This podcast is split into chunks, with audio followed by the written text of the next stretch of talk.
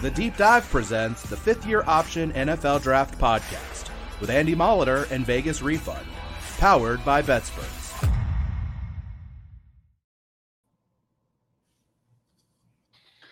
Hey, what's up? Sorry, I was typing a note because draft intel never sleeps, especially 14 days out. Shit kind of snuck up on it. It feels like we've been the whole time we've been talking about like, oh, it's a long time till the draft. It's like it's like anything else. Shit just sneaks up on you. We're 14 days out. We uh we have a guest coming in for the second half. That's gonna be a lot of fun. And there's been a lot of man, I hesitate to call it news because not everything you hear can be qualified as news right now. I think that's maybe the maybe one of the biggest takeaways for the whole week for me is not everything's actionable, not everything's true, not everything is sourced, and a lot of people are still just bullshitting their way through this. But I don't know. What do you think the biggest one of the week was? I feel like maybe the maybe the Houston doesn't take a quarterback ripple effect is probably it's probably been the biggest one that busted the market up besides just the obvious of the, the big big big movement on the first overall pick being towards Bryce. Yeah, I mean, I, we are at peak. At, I mean, I can't remember the amount of angles and narratives that are going on around this time, which usually it's like you're honing in on one narrative where it feels like we have a hundred currently. Uh, but yeah, definitely the passing on a QB at two is probably the one that I'm paying attention to the most. Um, where it's gotten to a point where it feels like it might be talked about a little bit too much. Uh, where like when you see Schefter on ESPN talking about it, it kind of um, I don't know if we've exceeded levels of um, belief, or it might just be smoke. Who knows? But if I'm making a mock right now, I'm probably putting Anderson number two. Um, to be honest. Yeah, I kind of jumped. It jumped the shark a little, and I agree with you there. If I if I'm I am working on a new mock, and I do have Anderson number two, but also because I took some Anderson, and I think a lot of people did this because you saw the movement in the market on you know second overall pick, top defensive player taken, but there was some smoke, fire, news, rumors around it being Tyree, and you saw that number come down a lot, and I had to take that. Obviously, I had a I was able to get a half decent chunk on just uh, Anderson top overall defensive player right during the the Jalen fallout, which seems like it was a year ago at this point. So I was able to get a, a pretty sweet price on that. And then all the Tyree stuff came out. You know, there was a, a couple of reports saying they had looked at him at number two, possibly. And DeMeco likes, you know, likes him. The front office likes him, and there were some big enough numbers there. It's like, well, I kind of have to hedge this at this point and take this. And it's funny too. And you could still, you can still end up getting Anderson top defensive player if we don't get a defensive player at second. I don't give me your percentage right now. Let's say nothing changes. Let's here. No, let me let me lay it out. It's Bryce is drafted first.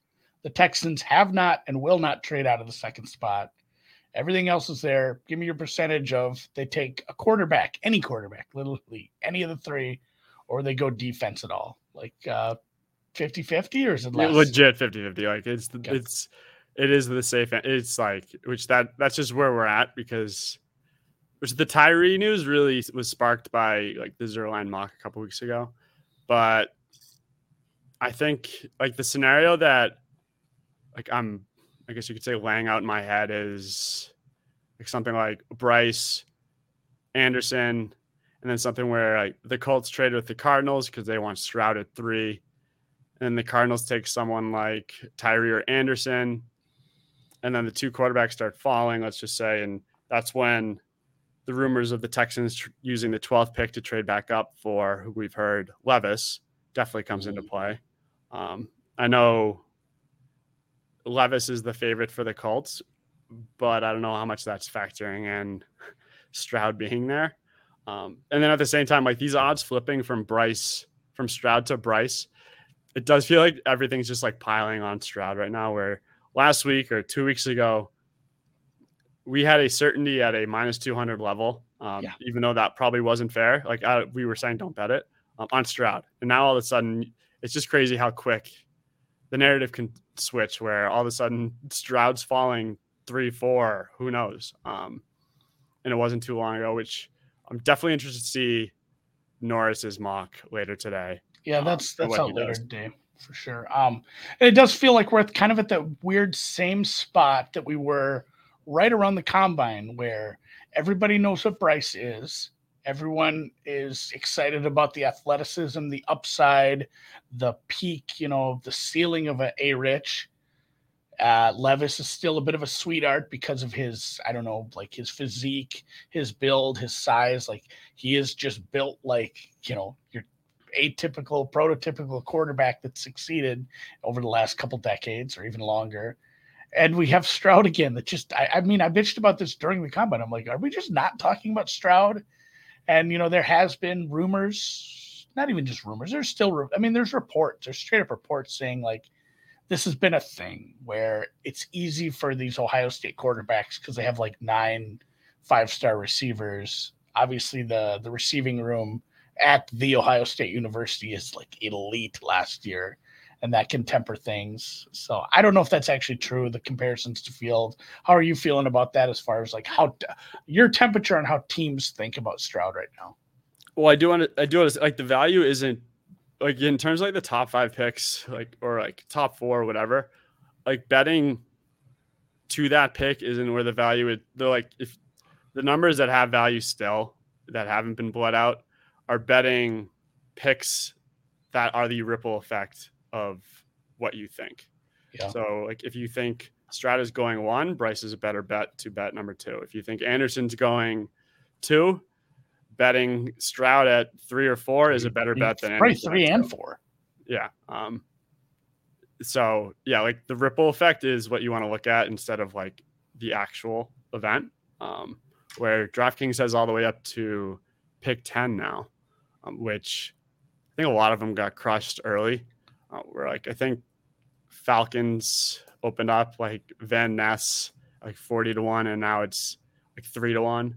Um, but hopefully we'll get some more of those. Um, yeah, you you did see a lot of that, and I think that's the move. And you, like you just said, the things that got crushed.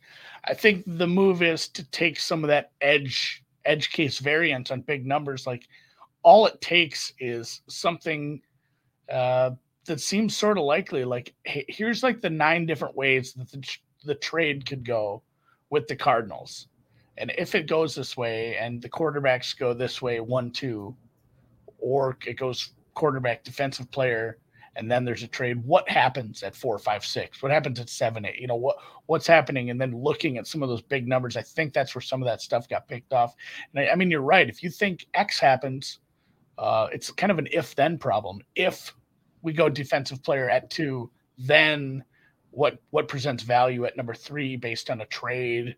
Honestly, exactly. if, it, if it's defensive player at two, you got to feel like Arizona is scrambling at that point. And if if they keep it close to the chest, I know this is fun from like a I don't know, people who just like to take in the com or the combine, the draft and love the NFL and love the drama and uh, it would be nightmare for gambling is like Arizona trades during the draft because it's it's there's not very many live markets up. You can't do much at that point.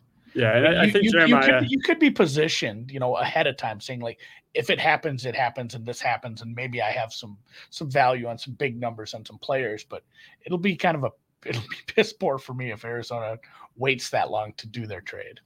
Yeah, I think Jeremiah on Move the Stick said that he's expecting it to happen like soon or yeah, with the, with a week out. But like again, like I am not sold on Bryce. like my confidence level in terms of Bryce number one is not minus 300. Like I, I would like, like I very, I think it can be Stroud still. Like I'm not, and that isn't like a bias, which I'd be lying if I said I didn't um, hedge some liability of Stroud, which it's easier to hedge liability at plus 650. Um, but all of this, like these ripple effects don't come into play if it's Stroud, Bryce, etc. Um, so there's no certainty, and it is chaos, and chaos is great. Um, makes it fun. Uh, there's a new report every day. Yeah, I mean, well, and and some of the mocks are really starting to tighten up at this point too. Like you said, we have uh, Norris's later today. That that one I think is important, especially being the 13th of April. But yeah, if it does just go quarterback, quarterback Anderson, a lot of the the chaos might not happen until you get like eight through twelve. There could be some you know some wildness happening. So uh, you can speak a little bit to that Eagles number, the offensive lineman stuff. I think there's still maybe there's almost some value being posed now. Eagles take like a defensive lineman because oh, yeah. offensive linemen get steamed enough where there's there might be actually value on the other side where if somebody drops, the Eagles could absolutely still draft you know draft someone on the defensive side of the ball. Uh, it's you know it, it's one of those things where sometimes you just have to grab a guy if he's there because he dropped a spot or two. Yeah. And uh, you know, you talk about somebody brought up the uncertainty in the chat. Like I'm trying to think of where we were, and there's just no way because my brain is like 80 percent. You know, just like NFL stats and bong resin at this point. But like the Baker Mayfield year, I'm pretty sure two weeks out, we were not thinking Baker Mayfield was going first overall yet. I think that was like a, a, day or two before the, the draft even started. And it feels like kind of what we're spinning towards here, where uh, if we got like some crazy curveball in like five days, where it's Levis is going first overall, I, I wouldn't even surprise me at this point because it feels like we haven't got actual good intel on anything yet. Davis yeah. is pretty, I'm pretty sure we we, did, we might have woke up that day not knowing Baker was going first yet. That that's probably right, Christopher. It was it was fucking late. I mean, I and I think that was like the first year you could start betting on the draft. At least it was my first. Um, I feel like I would have seen it prior, but I went to the NFL draft the Reggie Bush to Davion Clowney year with like literally like my mom. I don't know if I brought this up before, and we were waiting in line outside of Radio City Hall before we had of the days of cell phones and Jadeveon Clowney, however the news broke, which was the night up before, trickled out that he was going to go one over Reggie Bush. Who Reggie Bush, which there were betting odds on the draft way back then, Jadeveon definitely would have had huge odds. Um, which this is the stuff that notifications are great for, um, where like betting into Lions corner and Falcons D line having these notifications on made it great. And I guess value where it was at plus money now it's minus two fifty. Um, yeah, I just I keep letting him say Clowney Dan Mario Williams. You know what you're talking about. You oh yeah, Mar- saying, you just kept saying Clowney though. No, I, I, remember I remember that too because that was pretty late. Yeah, Dan, it was the day before, and that was one of those like it was early enough, and maybe I was just naive enough about football where it's like no, because you I mean we'd all spent the whole fall watching Reggie Bush do ridiculous shit.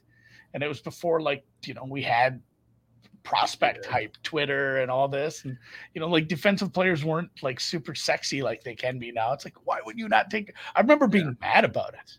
Like I, it probably would have came out if like Twitter existed. Yeah. Like if Twitter existed then and the day of the iPhone was a thing, like it probably would have come out. Um, but yeah, I mean, it was draft is the best. Like anyone complaining about the uncertainty right now, like take a lap. Like it's this is what it's all about. Um, it makes. And I think with your over unders, Luke, I think the uncertainty is what drives some of the value. Uh, certainly when you're betting into, I mean, especially when you're betting into overs on draft position. It's like there's a long tail to guys falling. You know, uh, it feels like 90% of the stuff where it's like, oh my God, this guy got drafted way too early. All those guys that get drafted way too early, they don't have prices on them. Like we weren't right. betting over unders on Cole Cole Strange. I'm trying to think of the mm-hmm. guy's name. The Chattanooga, the, the Patriots uh, lineman that they took. The year before we might have when Circa came out oh, with Circa, like the hundred. Yeah, that was fantastic. Um, we had we had a Circa trader on the deep dive that year we had the guy who did it. He was told like pick a hundred guys and put over unders and set the limit at a thousand, and you know take him down. He's he's just like we started to run out of guys. I should go back and listen to that interview because it was like, you know, I mean they had they had over unders on quarterbacks that were projected going like the third round. Like that is I know that is difficult to set. Those guys one that destroyed. Yeah. yeah. Losing the there was one I lost. I forget. Yeah, those are the best. And if those came out today, because I don't think I had a grasp on betting the draft like I do like then compared yeah. to now. Uh, it would be, God, I, I, would probably fly to Circa. Um, but I've done the math, and all the over unders that we have right now are like the safe guys. and I don't think they can put out a new over under without it being like there being uncertainty on him. Where all we have like the top 10 guys, then we have Joey Porter and Zay, which are random. Um, where there's like a consensus between all the guys, or there's a trade factoring in, or it's a quarterback where I don't think I don't think anyone's left, maybe Skoronski, that there is an uncertainty level that can make it leverageable um, at all. Like, I mean, but I, I think I get what you're saying, and I, it's almost like if they were to put out three or four more over unders in the first round, the numbers they would have to put up would be contradictory to what already exists. Because it's like, well, if you think that's true, if this guy is over under, it's truly 13 and a half, then it's like these two markets don't match up. If this guy goes over, this guy's going under, and you can right. just start making. You know, we do that sometimes with these where you're making bets in pairs. It's like if this happens, this is very likely that this guy falls because of the team needs. And like you talk about the Joey Porter one, I, I feel like the you know the people that do set these, and I should get another odds maker on the show sometime. That was just fun talking to Dylan about it. Was I feel like some of those guys are just grinding the mocks like you are and saying like, "Hey, Joey Porter, here's a market we can put up," because it's like everybody has them in this area. It's like there's a few outliers, but everybody has them to like these two teams. This is mm-hmm. such an easy one to put up. We'll get, you know, you know, there there is the old myth about bookmakers are looking for even action on both sides. It's not always true in a market. It can be true sometimes. And I feel like with some of these, they don't mind it if they got even action on both sides of these and just could let it sit and take action. So, like Joey Porter's a perfect one to hang up because you right. can put it right where it's at. And you're probably going to get a little tickle on either side. And like Jalen Carter's, which of course we're about to get into Jalen Carter with Staton, but like his was seven and a half yesterday. And I was surprised that this morning it was six and a half. Um, like that, like I was almost shocked. Like I, which clearly someone bet the under.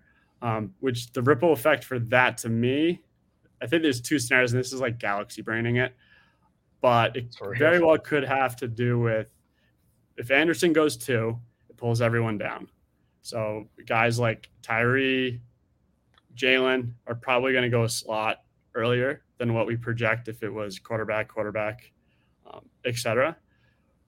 Or it could be something like Anderson going to it, it, Basically, it relates with Anderson going to because if Anderson goes to, and let's say the, the Colts, which I would assume they would be the favorite to swap with the Cardinals for Stroud, and then not too long ago, a month or two ago, Jalen Carter was the chalk mock draft pick for the Cardinals.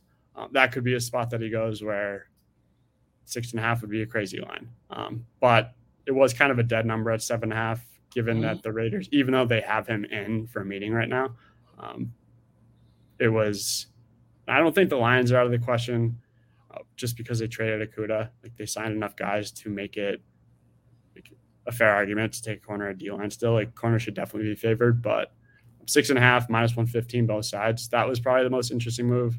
Levis came to six and a half, which I guess the Raiders were a key number if you believe that they were going to take a QB.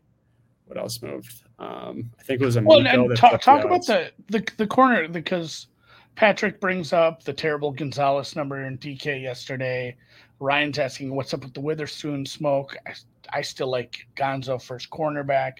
There's been not only the Gonzalez versus Witherspoon, the Gonzalez over under, but just like we finally had our first, uh, you know, it's not a f- true free agency move, it was a trade. We finally had our first, like, a player went to a team and absolutely supplanted what their supposed pick position was going to be. Like, the Falcons were very much in the mix to be the team who takes the first or second cornerback at that point. And then they trade with Detroit, who is again, it it lowered obviously greatly lowered the the value of the, taking a cornerback for the Falcons at that point, but at the same time raised it up for the Lions. Like I don't know if you'll see them. Do you think will there be a mock that you take seriously between now and the draft that has the Lions not taking a corner? I mean, there might be one or two, but I feel like it's going to be 90 which, 10. Which I think I saw in your Discord, the Gonzalez bet, which I was looking at it yesterday too.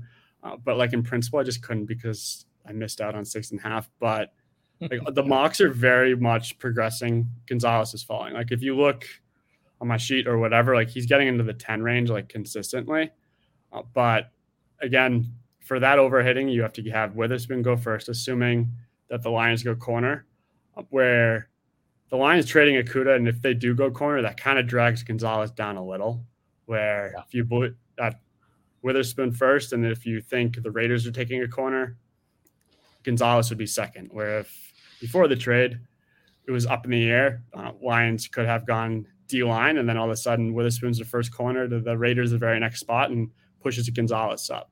So the earlier that Witherspoon goes, the earlier you would assume Gonzalez goes.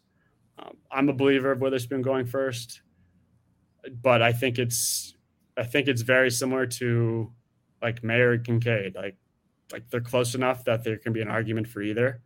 Um, I, th- I, think on Brugler's podcast yesterday with like the mock draft with Zierlein, uh, Brugler put Gonzalez to the line still after this trade.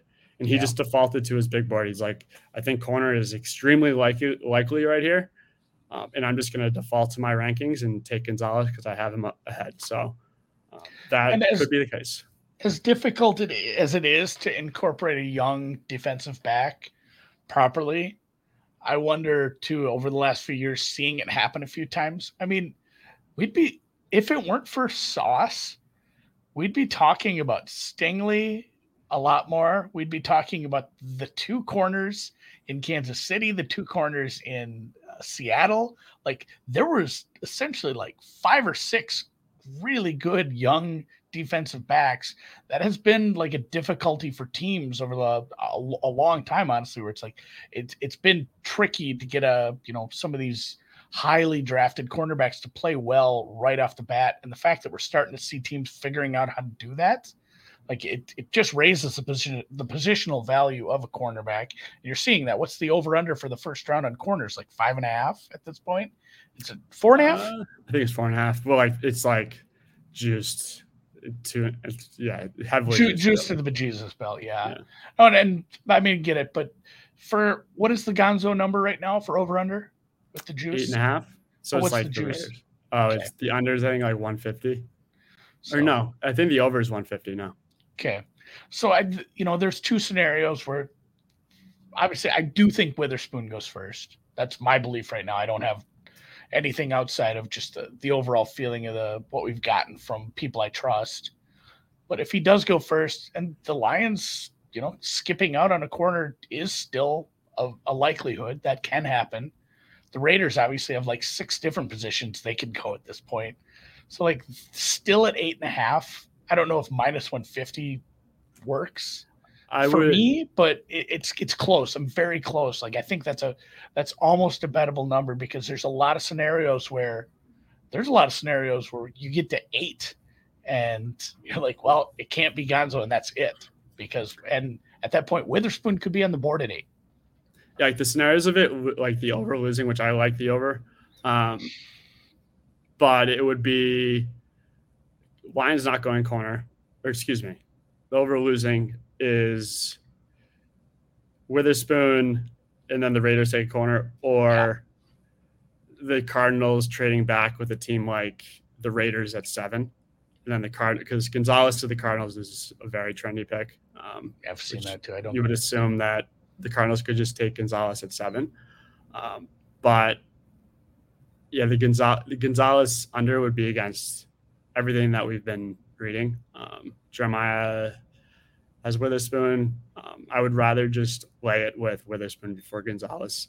Eh, yeah, probably. Um, yeah, but uh, Stankman, it's a hell of a name. Says over over five and a half offensive linemen is free cheese. I don't understand what the cheese is. I like cheese; it's good, but feels that way. I've bet into those markets quite a bit. Um, I feel like in general, offensive lineman hits about three out of four years, even if it's heavily juiced to the over.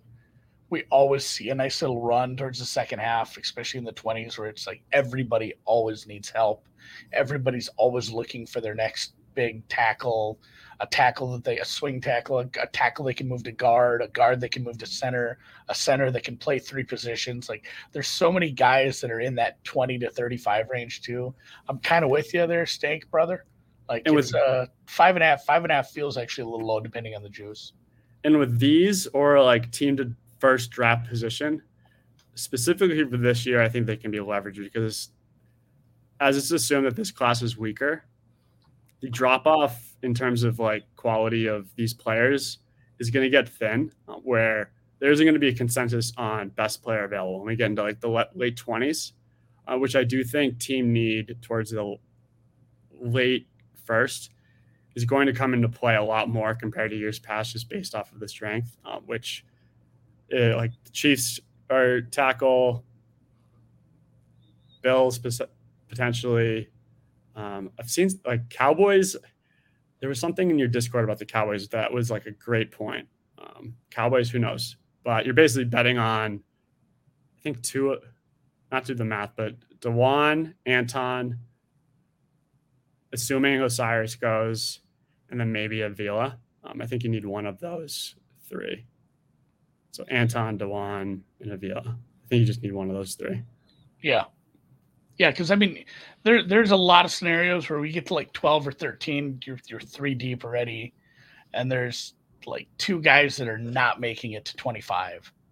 And that point, you're just hey, there's there's probably like six guys that are legitimately, you know, this guy maybe only has a twenty percent chance to be a first rounder, but his name is in the mix, and like you said, Avila, I have I have that a, a pretty decent likelihood. If the Chiefs don't draft at the 31st spot, 32nd spot, however you want to call it. I, I, don't want to piss you off. I know you're real anal about the the forfeited pick and how we're calling it. But if the Chiefs do trade out, which is something that's been floated around and just something that happens, you know, th- those 30, 31, 32, those get traded a lot because people like to sneak back in the first round, find something they wanted that first day, get that extra year of eligibility, eligibility, extra year of team control. And there's a, you know, that's a spot where the Chiefs are so likely to take another, you know, some depth tackle, even though they did sign someone like that hurts it a little, but at the same spot, there's so many people from like 20 to 31 that could take offensive linemen. Yeah, especially because like the first pick of the second round is the Steelers, which you'd assume an offensive lineman is going to be one of the favorites for the Steelers, um, which would make a case for someone trading in um, for that yeah. as well. And yeah, it says imagine cashing this with the Cole Strange situation. It's always the offensive lineman that cashes this is always someone where it's like, oh, really?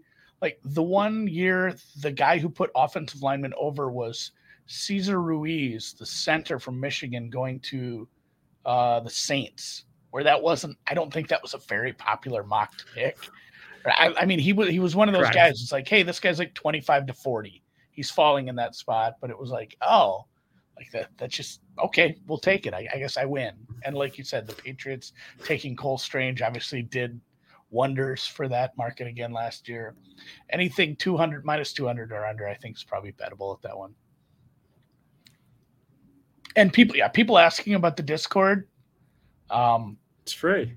It's free. There might be a link. Here's the issue I had with Discords that I didn't know. I was sharing these uh, these links to it, and they would expire after seven days. I had no idea that was a thing. You have to, I had to go into the settings and say make this never expire, and at that point they you know the shit worked. So yeah, I think it is the pinned tweet on the at Deep Dive Pod, like Dan's saying. It's so a, it's a deep dive Discord. It's not a fifth year option and you probably should tell like the draft channel what's it called it's like super bowl props i think yeah the, so the, they've they there was the super bowl prop channel and they just have refused to change the name of it. And it's funny too, it is not actually run by anyone who has anything to do with the deep dive. It was people who, like you guys in the chat, would have conversations with yourselves. Um, and then somebody's like, well, this sucks because as soon as the show's over, we can't talk in the chat anymore. And somebody says, well, I'm starting a Discord. So it's just like chat, YouTube chat people running it, which is awesome because I have no no responsibility, no culpability, and for sure um, it, it's fun. There's some very good conversations in there now that there's a lot of people. It's a great time. So yeah, do we you, know you when? do have uh, to you do have to do a little work to get in there. do we know when Uh, uh, Mr. Staton's going to be here or what? Should be. I mean, we said we said four Eastern. I'm saying like I'm not. I haven't done one of these before. Like, is there like a? I don't know if he's here yet.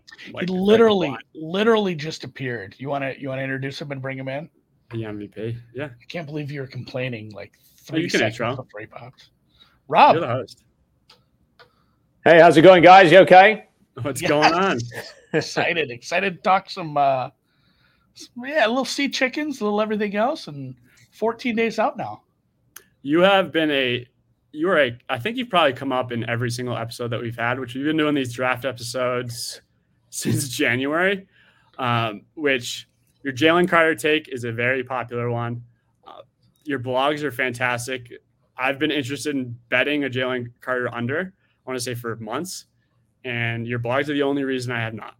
Uh, but oh um, so no pressure. But in terms of like the chaos right now, which I think this is like peak chaos, are you buying any rumors more than others? Like Anderson, like the Texans actually passing on Stroud if he doesn't go one, or are you buying Bryce going two, like one as well? Like what are you buying and what do you are you just waiting on?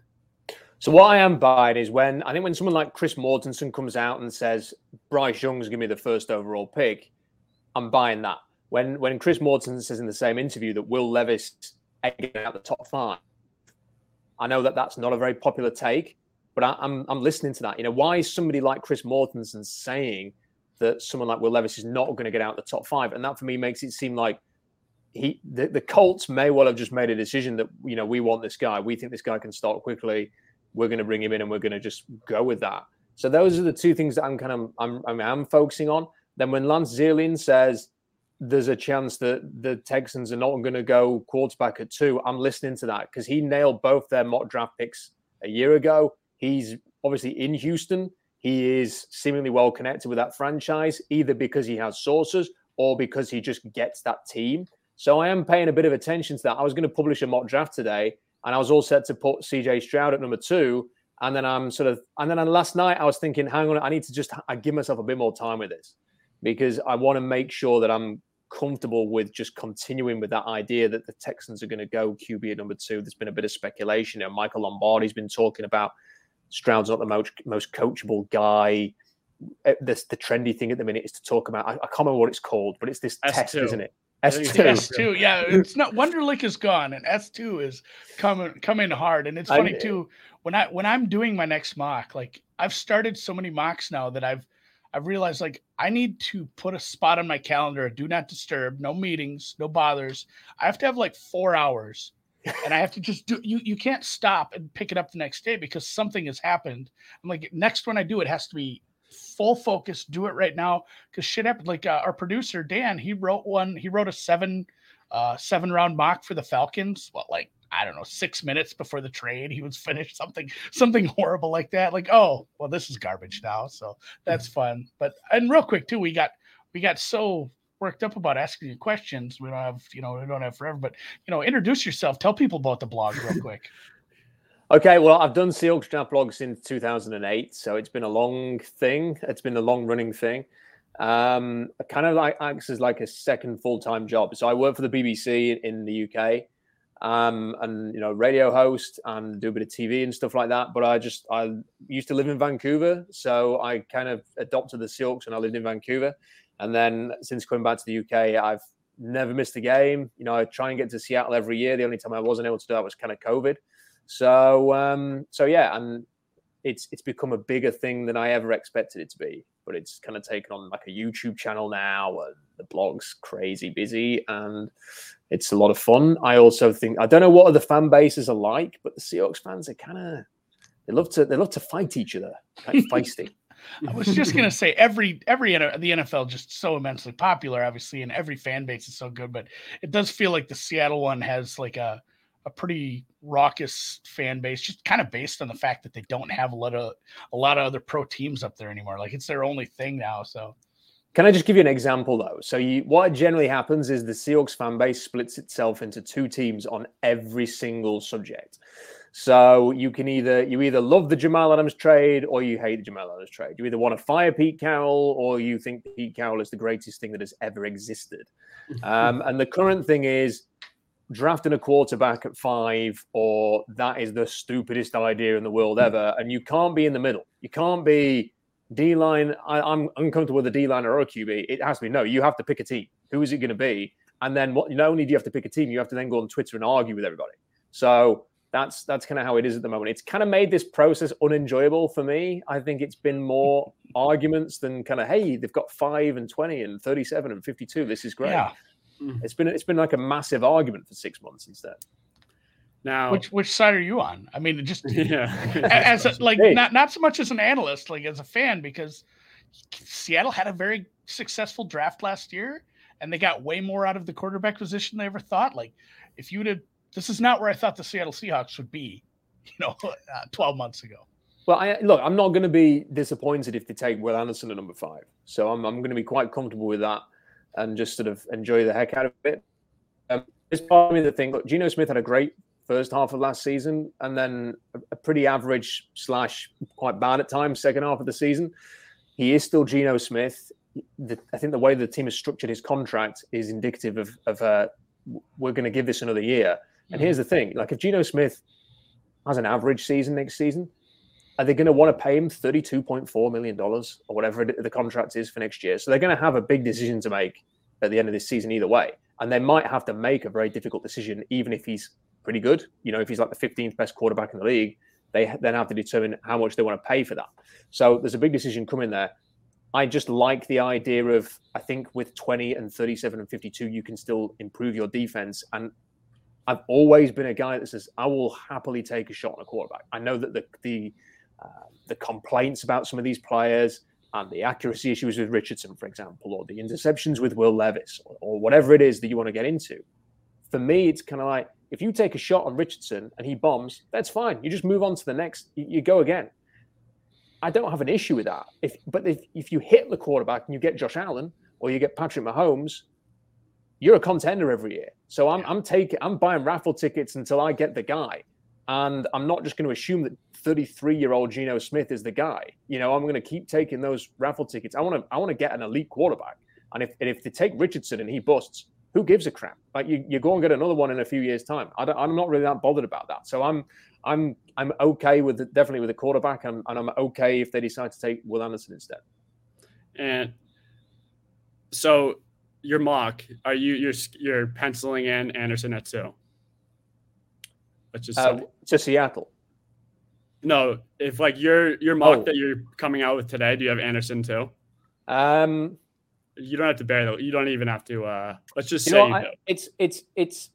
I think Anderson. I spoke to somebody who is very he's very well connected and in in, in, in his um, a big name within the NFL, and he said that Will Anderson will hands down be the first defensive player taken, in his opinion. So when I see all this Tyree Wilson stuff, it kind of makes me think: Is that really what the league thinks, or is there just maybe a handful of teams that this guy I've spoken to prefer Tyree Wilson, and that could certainly be the case. But um, for me, I think Will Anderson, just because of the production and the character, and he's very explosive I think it's that will will mean that he goes ahead of Tyree Wilson. Plus, there's the injury aspect with Tyree Wilson. There's, yes. you know, that's still lingering there. I think it's going to be pretty hard for Houston to turn around to their weary fans and go, "We've got Tyree Wilson second overall." that just right. no, and that that's where I wonder if some of these reports are true, but completely taken out of context. Where it's like, the, two things can be true. It's like, hey, maybe Ryan's and maybe the whole front office in Houston likes Tyree Wilson better than Will Anderson. But also could be true is we're not taking a defensive player second overall. There's quarterbacks. We need a quarterback. Like we can like Tyree Wilson all we want. And if if we had the third pick as well, maybe we'd take him. But like that, you know, that can be true that they have those flip flop, but there's no chance in hell they're not taking a you know a quarterback if someone's available. Can, can I just throw something really weird out there as well? And, and listen, yeah. people are going to hate this, and I get it. You know, I, I'm going to say this, and people will it, I know there's there's plenty of Seahawks fans who will just call me an idiot for saying this. I, I don't think it's it's that preposterous that if if CJ Stroud has has had a bad S two or as they need a better name than S two, it needs like it needs a cool day. Like Wonderlic at least is an interesting word. Like, they need they need a word. Um, if if Stroud's had a bad S two, and if and if Michael Lombardi's right, and the and he's not very coachable or whatever the the complaint is there, uh, or if there's concerns about how he you know that he looks to the sideline, they tell him what the read is, and he has to go and execute it. I understand why that's an issue I'm just saying, like they are running the, the, the Niners offense, and it's very similar to the Sean McVay offense. And when Will Levis was playing for Liam Coen in Kentucky in 2021, he looked really good. Now, if you'd have said a few years ago, Mitch Trubisky, the Bears are going to trade up to number two and take Mitch Trubisky, people are going, to why? Why are they going to do that? That's stupid. But they and they, they've signed Mike Glennon. They're not going to do any of those things, and they still did it. Hmm. so you know, and apparently Levis is somebody who's tested very well. Apparently got a 93 in the in the S2, so he was second behind Bryce Young uh, in terms of the big name quarterbacks. I think Jake Haener was like higher than, than, than Levis, but Levis Levis was number two. Like, is it is it beyond the realms of possibility that they just go, ah, do you know what? We'll take this guy because we think he can start quickly. We, he knows the offense. He's probably got some of the language down. He's got a big arm. I know people like hammered Levis because he goes to the gym or something, but um, you know, I, I just wouldn't completely rule something weird like that happening now, especially when Chris Morton's saying this guy's going to go in the top five. So it, it could be Indianapolis, but who's to say someone doesn't trade up to number three for him? Who's to say the Texans don't pull off a huge stunner and, and take Levis to number two? I think it's it, it's pretty fluid in that regard. And and you're right, they have got to go to their fans and give them some excitement and some hope. And how are you going to do that if you're trotting out Davis Mills again next year? Cannot agree more. Which like Zierlein's mock, which was crazy and has become less crazy, which I think the only reason Tyree is in the discussion is because he put Tyree at number two in his mock. Uh, but he also had the Texans trading back up to take Levis at seven, which would be in his assumed range not too long ago. Uh, but like Stroud to me, like if Stroud makes it to three, like it just feel, feels like it makes so much more sense for who we think Stroud is a Colts guy for the Colts to trade, just swap with the cards. Uh, but my question is, in what's it? Is there a scenario that you can see the Seahawks taking Jalen? And then is there ever a point, or are you just trusting your process where like you see like Jeremiah, Brugler, like Mortensen, just putting Jalen to the Seahawks? Is there a point where like, okay, maybe this is actually going to happen, or do you just trust your sources and your process enough that you're just going to stand by? It's not going to be Jalen at five. I just know I know what the I know a lot of the stuff that um, is around Jalen Carter. You know, I know a lot of the, the character stuff. I've not sort of been actively speaking about it um, because you know a lot of people are kind of reporting to some of the stuff now. I just don't think it's appropriate to go into great detail on, on some of the issues here. Um, but look, it's quite a lot. Please bear. I'll just have to you know run through it sort of step by step. Please. John Schneider and Pete Carroll have come out in numerous interviews, and they're not just saying we like character guys, which every team says. What yeah. they're saying is we completely changed everything we did in 2022. And the focal point of our decision making with that draft was to take good character players, was to take players who are going to come in, who are going to work their asses off, and they're going to really work to be the top pros. And that that was the best draft that they've had in like eight or nine years.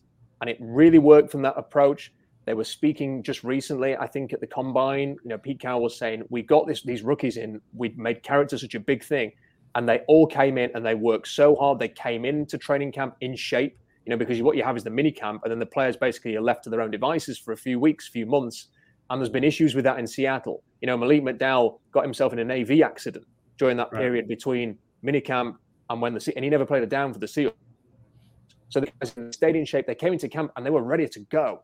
And this was all part of the success of that 2022 draft class. So when you're speaking in those terms and saying that we've had the best draft ever and it was all about character and all of this, it just seems really strange for me that they would then a year later go, well, we said all that, but now we're going to take a mass, the biggest character risk that we've known about in a long, long time with the fifth overall pick. It just seems somewhat unlikely. And you know, people, I think when you're referencing, you know, the big names in the national media and they're going, hey, you know, we're going to put like, uh, like Daniel Jeremiah and, and, and Dane Brugler and people like this, they're, they're going to put, what does everybody say in their little blurb?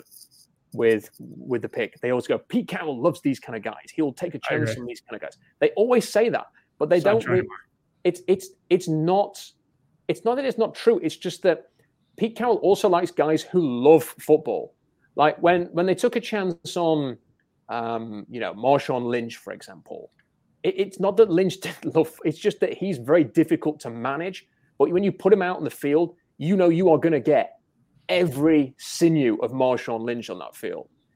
It, it, was the same with Percy Harvin. They're going to put everything out there. You know, the, the gambles that they've taken. People say, well, it took a chance on Frank Clark. You could never deny Frank Clark's football character. It was the fact that he'd been involved in a, in a, a very serious incident, which a lot of teams were concerned about, and rightly so, because it was a, an alleged domestic violence incident. But in terms of football character, there was grit, there was determination, and he, he played with his hair on fire on the field. I'm I'm sorry, but you can't watch that Ohio State game and go, that is a guy that can is capable of doing that. You know, Jalen Carter basically did what he wanted at Georgia. He would he, he may turn up for a practice. He may give effort on the, you know, these are the, what we've heard from Todd McShay that he he doesn't take well to coaching. His his football character is not great. You know, this is not somebody. Pete Carroll's always that. Always compete is his favorite catchphrase. You can't be sort of picking and choosing when you're going to lift. You know, right? And and and I'm.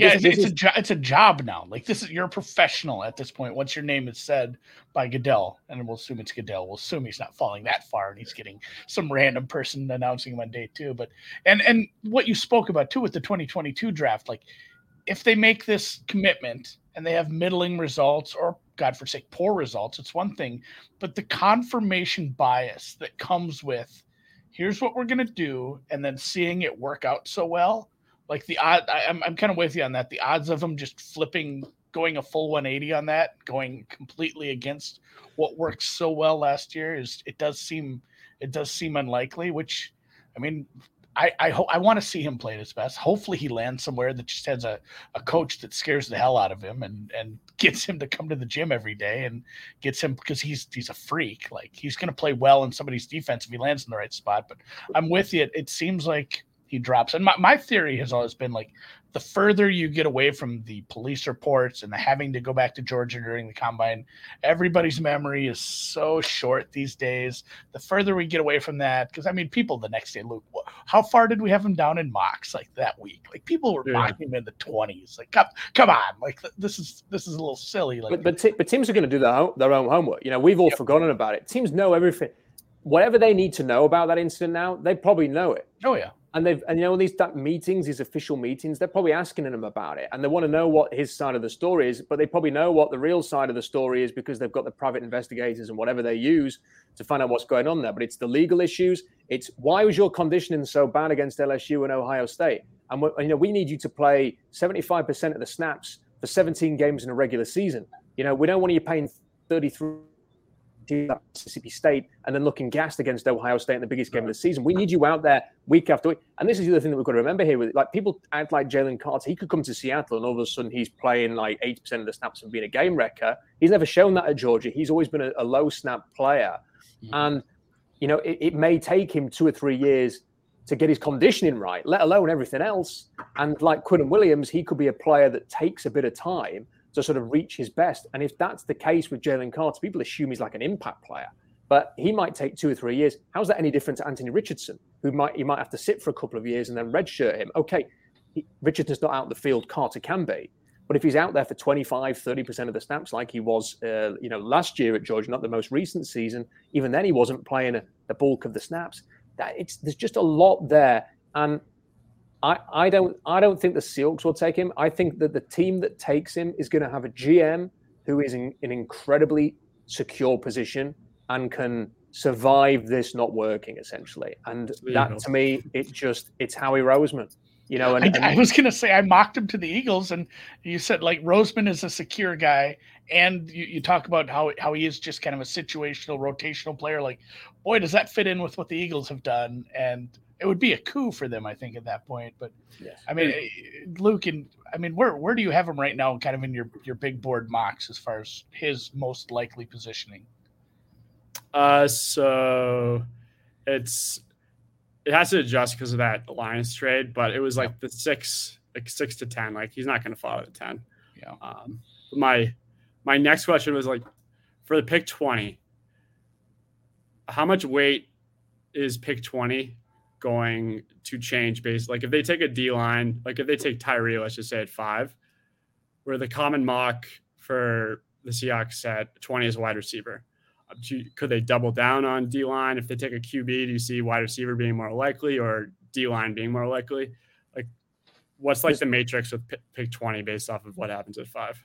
So I, I'm led to believe, and I've not had this sort of verified. I just this is what someone has mentioned to me, and I think it's true is that the Seahawks kind of run a system. I think they run it in Green Bay as well. So essentially, you kind of have a system whereby your plan is man, it's kind of almost like it's, it's sort of uh, put into a system, and then once you pick a certain player first, the system will tell you this is the plan that you've laid out. So you pivot to a certain plan depending on who you take in, in each day to make sure that you get the, the kind of you fill the needs, you address the kind of areas that you need to address, and you know in when you're getting onto the clock who you're going to take. So the Seahawks will have this mapped out. So if they take a defensive lineman at, at number five. I don't know. It depends how much they view like Hendon Hooker. Like a lot of teams think oh, Hendon God. Hooker is a good player. If they if they if they're determined to take a quarterback, then they might take Hooker 20 or 37, or they might move back into the end of the first round or whatever.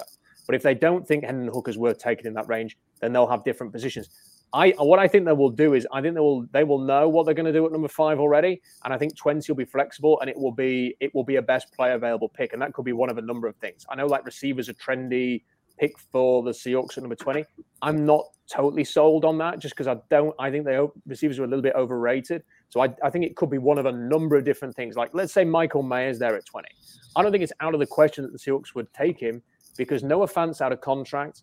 Um, Colby Parkinson's out of contract next year. Will um, Dissly's got major injury issues throughout his career and might not be here next year. They might not have a tight end contracted for next year. So sort of investing in one this year, and it doesn't have to be Mayer, it could be one of the other, you know, top tight ends.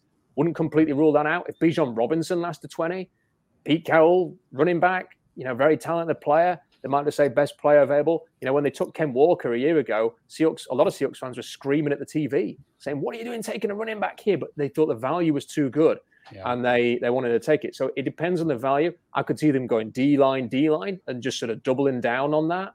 Um, I think there's a lot of options for that 20. I think they're going to go best player available. You know, just one one quick point. You said, is there a scenario where the Seahawks could take Jalen Carter number five? There is one scenario. I never had a chance to answer that. There's one scenario where I think it's possible, and that's just that they, first of all, they don't like the quarterbacks and are just completely opposed to, to taking one at number five, which I'm not. I'm not buying that. I think they're intrigued by them, whether they take them or not. And then the other thing is, is just that they think this is a crap draft and I think a lot of people do sort of look at that and go, do you know what? There's not those legit blue chip players. We've got to try and get a major impact out of this number five pick. And he's just the most talented player in this draft class. So we're going to take a chance. But I think the Seahawks would be more inclined to do that if they hadn't had the, the Malik McDowell experience and if they hadn't made mistakes in the past, which have come back to bite them.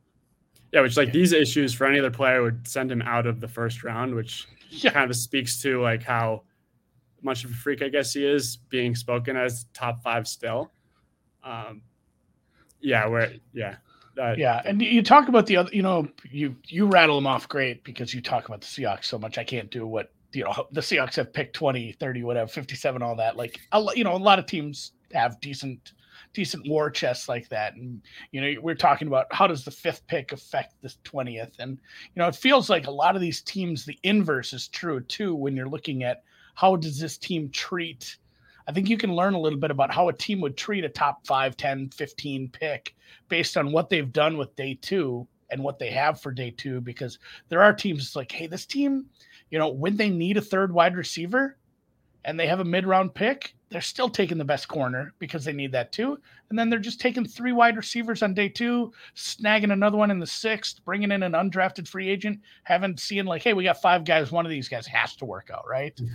There are there are teams. It's just like this is a position we're willing to, you know, spend capital on day two rather than day one. So I, I think they're and and I think sometimes that affects how they you know how they're going to use their day one you know top top end capital at that point and you know it, it does depend on what kind of war chest you have and what you've traded away what you've acquired during the last few years I mean, with with twenty, just to say, in every mock draft that I'm, I mean, I don't know how many I'll do between now and two weeks, probably two or three.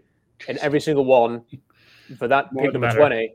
Well, every single time that I do one between now and the end of the, and, and the draft, spoiler alert to anybody who follows the the box that who can care what mock I put out.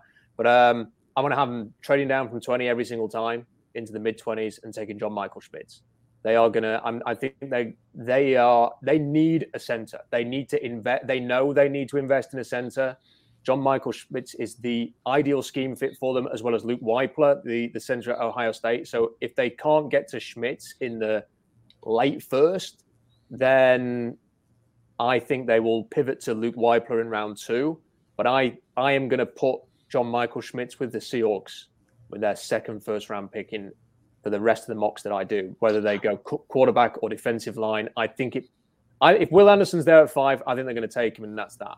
So I think Will Anderson first, John Michael Schmitz second is a a fair prediction for what I think the Seahawks are going to, end up. They'd be trading back, right? Like later yeah. first. Oh yeah. 25, 26, somewhere in there. That's it. Yeah, I think that. So the great thing is, is because the Seahawks are sat in front of LA and uh, Baltimore and Tampa. teams like oh, in front. Sorry. No, no. So, so like you've got the Chargers, haven't you? You've got and you've got Ravens next. And um, if the receivers haven't got, let's say Jackson Smith-Njigba still there, or if if you think that Jordan Addison's the first receiver, or whatever whatever you're thinking, yeah, you know, if you want to make sure that you get that guy, if you're like the Giants, for example, move up to Seattle spot and and go and take him and that and then you and you're not risking the Chargers or the Ravens taking him, and then you can move down into the mid first. So I think it's a good position for the Seahawks to be in in terms of the receivers. If they don't come off the board at 20, it means they could move down to 24, 25, 26, and and then go and take John Michael Schmitz. I think that's that's a, a reasonable prediction for the Seahawks. You and you know I like that, Luke, because I think all my mocks have Schmitz in the first. I've been waiting for a betting market on Schmitz to come at like over what like 33, 35, something like that. I bet him into the first. Um, I don't have my Gophers hat here either. I should have had my my Minnesota Gophers hat on today. My my last question. So Will Anderson's off the board. Tyree or Anthony Richardson? Anthony Richardson. I mean, I that's if you're asking me, Anthony Richardson. Got it. I mean, for them, I of course. But how how do you feel that the Seattle? Because every you talk about Howie Roseman is like maybe the model for hey we've i've won a super you know it's like we've been there. I'm comfortable. I'm not on a hot seat because it's like the bears in the past couple years. Like they had to do some stupid shit because they're like oh my god this has to work now or we don't have jobs. Like everyone's at a different spot in their in their you know hot seat whatever you want to call it their career. Some guys are just i'm drafting or making moves just to get me one more year of employment hopefully. And not, you know not everyone's in that spot. How do you think the Seattle front office is viewing, you know, something like that because there are teams that be like, I need to take a risk on a super high side guy like this because if we hit it, like you said, you could have a Mahomes or you could have a well, we got a quarterback that was good enough. We'll try again next year. So Pete Carroll and John Schneider could do whatever the hell they want. You know, they've basically got the keys to the franchise, and and Jody Allen is the sort of the owner, and there's like a there's the Vulcan group, which was Paul Allen's group, who who own the team, but it's going to get sold probably within the next two three years.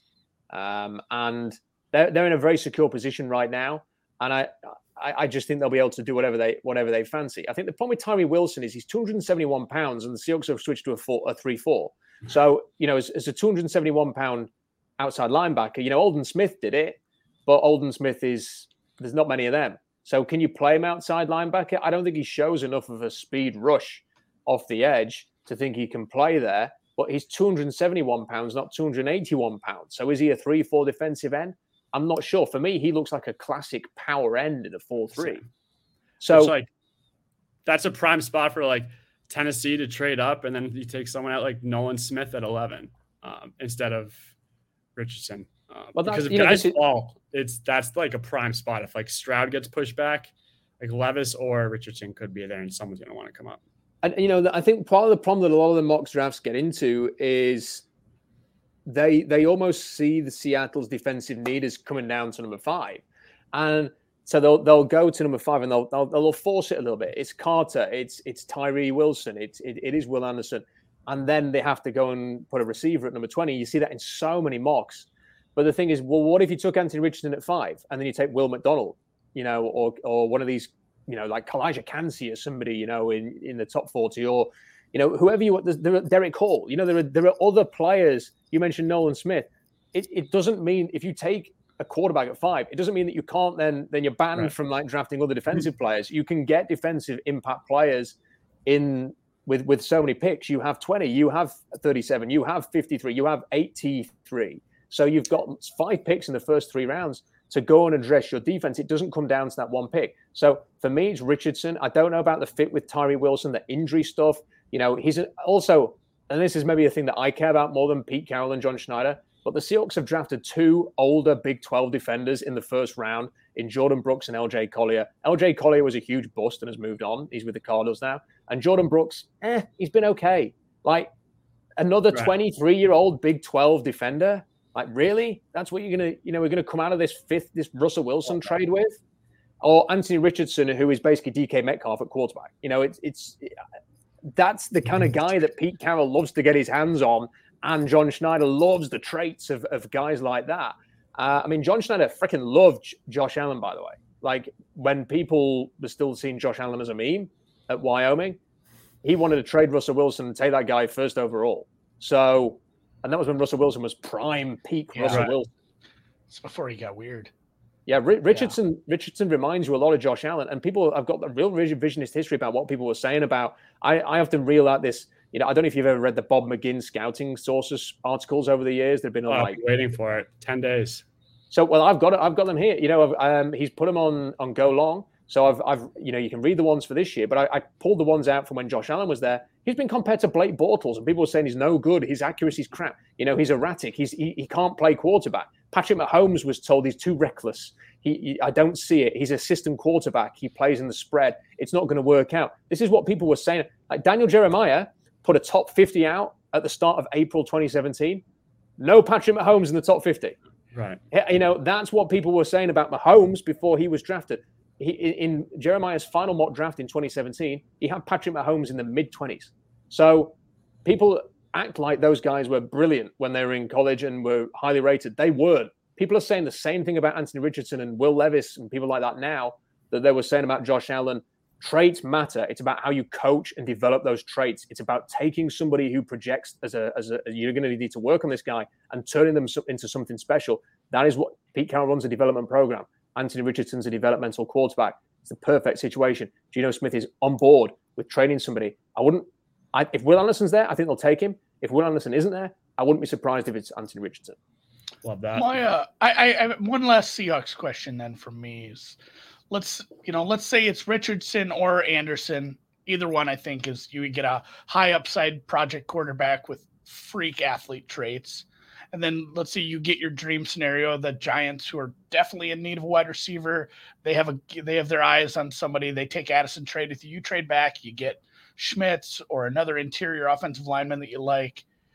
Is there a is there a guy that you have your eye on on day two to be like because you you need a you need a wide receiver three. You could it yeah. would be it would be useful. You know, one two is great. Oh. like I know. I I, I want to see. Dude, this is the number I, one Downs fan that exists. I, I Josh Downs. This I know. Is the number one Josh Downs. There's got to be another name because there's we've seen this for years now. There's been some guys that crush out of the third round. Like every year, we have wide receivers that are just like this guy popped right away. Like why are we why are we trading up for wide receivers ever? So the, I mean, I love Josh Downs. He's my wide receiver one, um, and he is so mature. Like his his uncle's Dre Bly. His dad was in the NFL as a mm-hmm. coach. He talks like a ten year veteran already. Uh, he's running fantastic. Explosive gets downfield. The way that he high point, like he's, he's so small that he high points the ball better than some of these six two six three guys. Imagine like, fantastic. Yeah, I mean, just wow. Just I think he's an incredible player. So I think that he could definitely be on Seattle's radar because he, he also has a little bit of Tyler Lockett to him, and and the way that Ty Lockett was an incredibly mature player as well. I, I, think his personality is very similar to Lockett. The other guy I really like is Jonathan Mingo. I think so many people, he's my second receiver. Like, there's just so many people are sleeping on him. Just watch how he separated at the Senior Bowl. He's got soft hands. Like he had that crazy Moss play, you know, during the season. I don't know if you've seen that. Yeah. Um, he had the one-handed catch, which is unbelievable. He can do the spectacular things. Um, Lane Kiffin did, didn't do a good enough job of kind of featuring him. Um, but that's the same with the other Ole Miss receiver that Seattle took a few years ago, who was kind of streaky and had big plays. And I just I, the way that Jonathan Mingo blocks, like he loves to block. and that's going to really appeal to the Seahawks. So you know that Josh Downs and Jonathan Mingo, um, the two guys there. There's something very interesting to note from the Seahawks as well. You know, we we're talking about day two, is that they have had Byron Young at the Tennessee pass rusher and Yaya Diaby and people like that in for official visits. And I think what they're doing is they're setting up that if Will Anderson isn't there at number five and they do take a quarterback, who are some of the edge rushers that we can maybe get in the middle rounds? And people often forget. People say they've got to take an edge. They've got to take an edge. They took Boye Mafe in round two. Like he's the 40th overall pick last year. So they've invested in that. They've signed Uchenna Nwosu. They've still got Darrell Taylor. It's not that they're completely the cupboard is not bare at edge rusher. What they need are these big-bodied defensive tackle, defensive end types. And the Seahawks traditionally have targeted those guys in the middle rounds. You know, Jarran Reed's the highest pick they've ever had on a defensive tackle, and he just re-signed for the team. But it's generally like round three. So could the seal are they more likely to sort of look at Byron Young from Alabama in uh, you know late second, third round type range?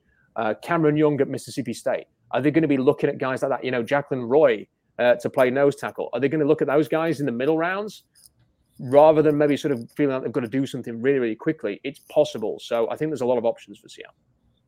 Love that. And then we're over, so we'll let you go after this. But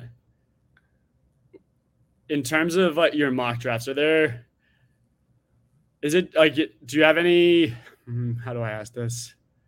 Actually, I'm not gonna ask it. I'm gonna ask you off air. Um, that's it.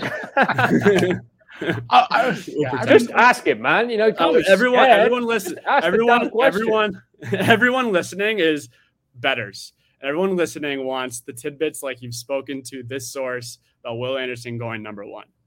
So if you have any other tidbits, whether it's in your mock um, or you just want to share now, everyone listening and ourselves would love to hear them. Like, are there any guys you think are going to go into the top 10? Yeah, closing nugget. I need a nugget. Yeah, we need nuggets. Okay, let me let me do my notes that I've got here. Let's see Hell yeah. Uh, okay.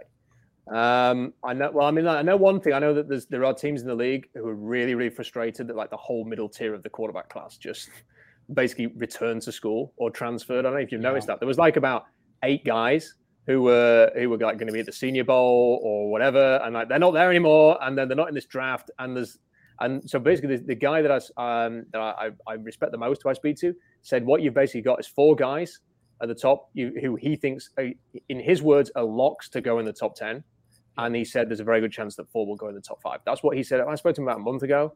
Uh, I'm going to check in with again before the draft, and then he said Hendon Hooker early round two, but he said that, and then he qualified that and said, actually, do you know what? He thinks somebody will trade back into the back end of the first round for the you know aptly for the fifth year option you know? So that, that's that's what they're looking for. And he said because he's going to have to sit out his first year having that sort of extra year tapped onto the contract is really important. So in my next mock i'm i'm going to have the tennessee titans deciding not to trade up and go and get one of these quarterbacks. And what i've got them doing is trading into kansas city spot at the end of the first round and getting hendon hooker who's a local hero so, and he could sit behind Tannehill for a year and they get the fifth year option on that. So that's one of the things that I've been going for. Um, you know, Will Anderson, the, the top uh, defender, was was apparently the, the thing that he's an alpha A plus. He's everything you look for in a player: great family, toughness, uh, verbally excellent with teammates, captain, knows how to speak to the media, all of that. Um, I was told that it's um, uh, that basically there's a feeling within the league. I've seen this increasingly. People keep saying it's a bad safety class what I've been told is that actually the league thinks it's a great safety class. There's just not anybody that you would want to take in like the first 25 picks. That right. when you actually get to rounds three and four, teams are going to fill their boots. That there are big physical safeties at the combine. A lot of those safeties, you know, like the drills where they have to change direction, they did them better than the cornerbacks. So you, th- there's a lot of excitement, I'm told, about the safety depth in this. Um, and cornerback is described as solid, not great tight end classes, everybody knows about that. And I think there's there's a good chance that we could see seven going in the top 65. Um, so yeah, I mean, um, there's there's other things that I, that I would not be comfortable sharing. If that's okay. yeah, no, that's uh, that's fine. When when is your next mock? Uh, you, it, it really like I have just rough, arrived rough back. Yeah, well, I I've just got back from Dubai and I am jet lagged like crazy. So if I can stay awake, I'm going to publish it today. But um, if not, it'll be tomorrow. Sure. Oh, yeah. oh, great. Looking forward to it for sure. Cool. Well, thank you so much for coming on, Rob. Yeah. No, everyone was, listening is the biggest really fan. Uh, more mock drops, the better, um, is what I think everyone wants. Uh, but yeah, thank you. it was absolutely phenomenal. I think we got a bunch of bettable tidbits out of this. No, yeah. appreciate the appreciate the invite, guys, and uh, happy to jump on anytime. Yeah, the twit and the Twitter handle is just take the space out of his name and put one of those uh, ad symbols in front of it. Real easy. Just that's it. Super easy, guys. Rob Staton. So appreciate it. We'll call it a week. We'll be back next week as we are the week before the draft. We'll catch you guys. Thanks.